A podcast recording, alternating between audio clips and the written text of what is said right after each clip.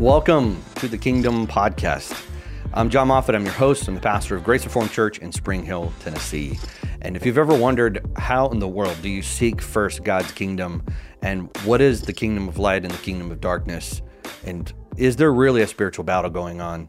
All of that is what this little podcast is hoping to help you and encourage you. Our main goal is to clarify the gospel and reclaim the purpose of the kingdom. So stay tuned. So today's episode how to be courageous. I know, doesn't really fit the Theocast model, does it? For those of you who've been listening for a while. And if you're new and this, you've grabbed this t- title because you're thinking about courage in a certain way and the culture, um, this is not a cultural war either. We're talking about how do you stand up for the truth of the gospel when Peter says, Do not be surprised, church, that you are going to be faced with fiery trials. He doesn't just say trials, he says fiery trials, ones that hurt and burn and are scary. To stand up for the truth of the gospel actually does take courage because the world around us mocks us, it makes fun of us, and then we have our own fears, our own friends, and our own family. So, how is it that Paul and the New Testament writers bring courage to the believer? And Paul makes a statement. He says, act like men, be strong. And the statement I know could be offensive to Americans, but what he meant by that is be courageous, is the, a, another interpretation of that. Be courageous, be strong. Where does that strength come from? Telling someone not to be afraid and to be strong never works. I've tried it with my children. You know, when my child is terrified, simply telling them, don't be afraid, doesn't work. I have to give them the evidence and the proofs of why it is they can trust my words. So we're going to look at scripture and we're going to take a look at uh, words that are used by the Apostle Paul and Peter that I think are helpful when thinking about standing up against the culture that is drawing people into slavery. The whole world is under the power of the evil one, 1 John 5. And there is a legitimate, real attack coming against believers, and we can see it. And uh, often, in many places, we're losing. I mean, millions of babies are being aborted, and that's a serious thing. There are lies about the gospel. Unfortunately, there are even pastors who are being convinced to preach the law only and not preach the gospel. And the law diminishes courage. The law destroys courage.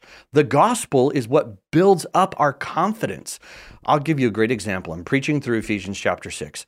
Paul warns the church we do not wrestle against flesh and blood, but against a power that should terrify you, things you cannot see. What scares us about darkness, right? You can't see the dangers that await you.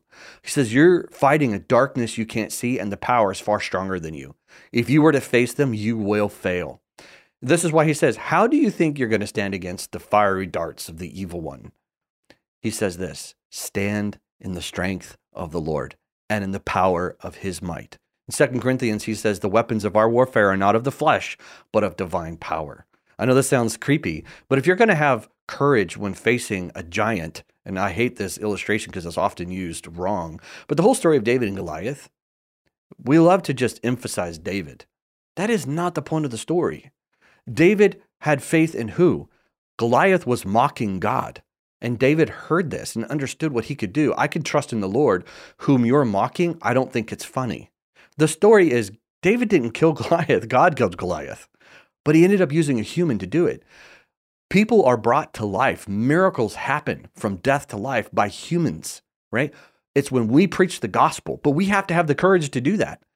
So if you go back to, he's using military terms in Ephesians chapter 6.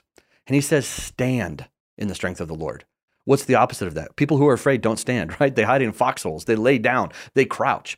He's saying, in the midst of evil and darkness and a power that is far stronger than you, you can do something that defies odds. You can do something that doesn't make sense. You can stand with confidence because you're standing in a power that is not your own. You're standing in the strength of the Lord.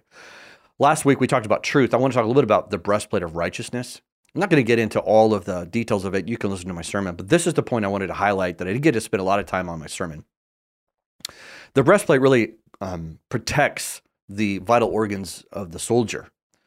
And when you think about if you're going to stand with things flying at you, it gives you a little bit more confidence thinking that the I can take a shot in the arm and the leg and I'll survive, but if I take a shot to the stomach or to the back, those are where all the vital organs are. I'm gone. Paul is saying, you put on, and he titles it this way the breastplate of righteousness. He says, What guards the most vital part of you you are? This, and I don't think one part of the armor is more significant than the other. So don't miss the, the point of it. He's saying righteousness is what protects the most vital part of your being. And what is righteousness to us? Now, he means there, to be very clear, he means Jesus' righteousness. So you understand the two parts of the gospel. Just because you are no longer guilty for a crime does not mean that you're a righteous, good person, right? It just means that you have been set free from the crime. Okay. If a murderer has been set free from it, it doesn't mean that we would consider that person to be a good person. He's just no longer guilty for being a murderer. Okay.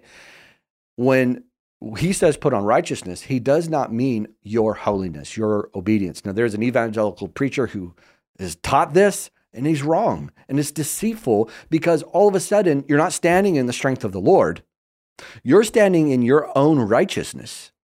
Uh, may I remind you of 1 Corinthians when he says, God, 1 Corinthians 2, God didn't choose the powerful and the strong. He chose the weak and the frail, those what are not what? To take down the wise. You know, God's horrible about kick, uh, picking kickball teams. He's like, we always pick the oldest, biggest kid, right? And God's like, I'm going to win this war with those of you who people mock and make fun of, the least of the least. Why? Because they will not find themselves standing in their own holiness. They will put on my righteousness. They will put on my. So, what does righteousness protect? If you haven't heard anything, if you're driving and you're running, whatever, hear this right here. This is what you have to learn if you want courage. The righteousness of Christ is what protects our acceptance.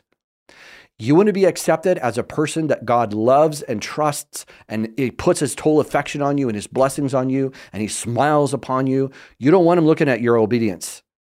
You, you won't have enough. I, I'll steal this illustration from someone I saw use it. If someone's embezzling money to the tune of several million dollars over the course of their life as, at a career, and they're standing before the judge and they said, But, Judge, I worked at this place for 30 years. And yes, I embezzled money, but when I was doing my job, I did it right and I was good at it.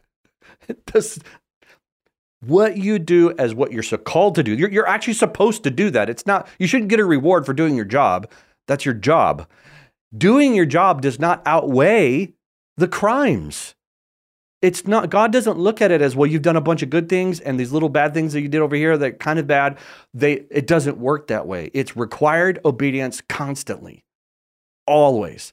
So you can either stand in your failed attempts at obeying and you will never have confidence. You won't have courage. You won't be, because every accusation that comes your way, he is going to destroy your confidence.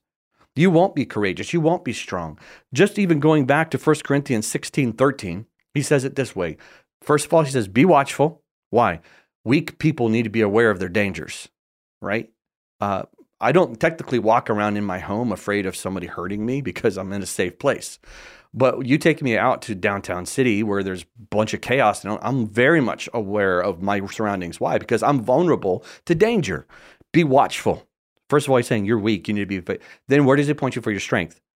Stand firm in the faith. Now, the faith in what? Christ, the object of our faith, not faith in general, the object of our faith. Then he tells you you can be courageous. Be like men, be strong. So the the the the pattern is always you begin with your weakness, then you move towards where do you find strength? Then when you're standing firm in that, you have reasons to be courageous. I think it's vital to understand that the idea of putting on the righteousness of Christ is not something that you do when needed or daily. It just never comes off. He says, walk by faith and you will not fulfill the lust of the flesh, right? The moment you take your eyes off of Christ and his righteousness, you begin to put confidence in the flesh. The flesh is weak, it fails. Every time we sin, we believe the lie of Lucifer, we believe the lie of Satan that to obey him is better than to obey God. And his command is gratify your flesh. God's command is trust my words, right? So we don't want to trust our flesh. We know how weak it is. I've met people who are confident in the flesh. They point to their own righteousness. They point to how they haven't sinned. I'm, I, just so you understand, just because you haven't cheated on your spouse and haven't murdered someone doesn't mean you're righteous. The absence of sin is not righteous. The presence of obedience perpetually without fail is a righteous person. If you want to stand up and fight against lies and against all kinds of evil darkness, The only way that can happen is to constantly be reminded I am not accepted because of who I am and what I've done. I am accepted because of who Christ is. I am not the sum of my deeds or the lack of my obedience. I am who God says I am. And by faith, I can stand firm in that, knowing that my obedience, which is absolutely necessary, you, you can't fight darkness if you don't obey. I, soldiers have to obey. If you want to accomplish something, we have to listen to the king. And the king's like, get go out and fight. Take the sword of the truth. Divine power is the gospel, and you knock down every lie that's out there. So listen, I'm all for obeying. But you want confidence to obey? You want to wake up every day knowing how to obey with more strength and more courage in the face of real danger, a face of real fiery danger? Stand in the courage of the gospel, and that is, I am only accepted because of what Christ has done for me. You will always have the strength. If you're in a context or you're listening to a podcast or your pastor's telling you to put your confidence or you're constantly looking self introspective, looking at yourself, you'll never have confidence. If you're lacking courage, if you're lacking strength, listen to your diet. What are they telling you? If they're not pointing you to Christ's righteousness, turn it off. Run away. If you don't believe that Satan uses false teachers, Paul says they're in a, they're among us. They appear as angels of light. He uses the internet. There's all kinds of garbage that they have a tie on. Okay. They sound conservative. They sound fundamental. They quote scriptures. Satan knows the Bible. If he is attacking your assurance, if he's attacking who you are, your acceptability, run away from them. Go to where the pure gospel is being preached. Then you'll have strength and courage. My last statement is this uh, Courage is not being loud and obnoxious. Courage is not being critical. Courage is not pointing out the obvious failures of the culture. Abortion is wrong. We know that. But why are people aborting their children? Because they've been lied to. They're under the power of the evil one. They don't need to be shamed, they need to be set free. And what sets them free? The gospel. So we use the law. This is wrong we speak the truth with love because love is what God uses to change the heart. He's what he used to change our heart. For God so loved the world that he died for you. That's he starts the gospel with love. No greater love than this that a man laid down his life. So courage is not being loud and obnoxious and angry and vulgar.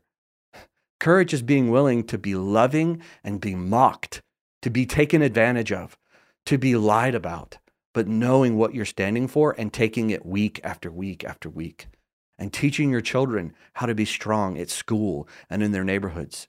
That's what real courage is. I pray this was encouraging to you. If you found comfort in this, I encourage you to go download our free ebook called Rest. Once you learn to rest and find your acceptance in Jesus, you'll have courage beyond your imagination because it comes not from your flesh, but it comes from the Spirit. We'll see you next week.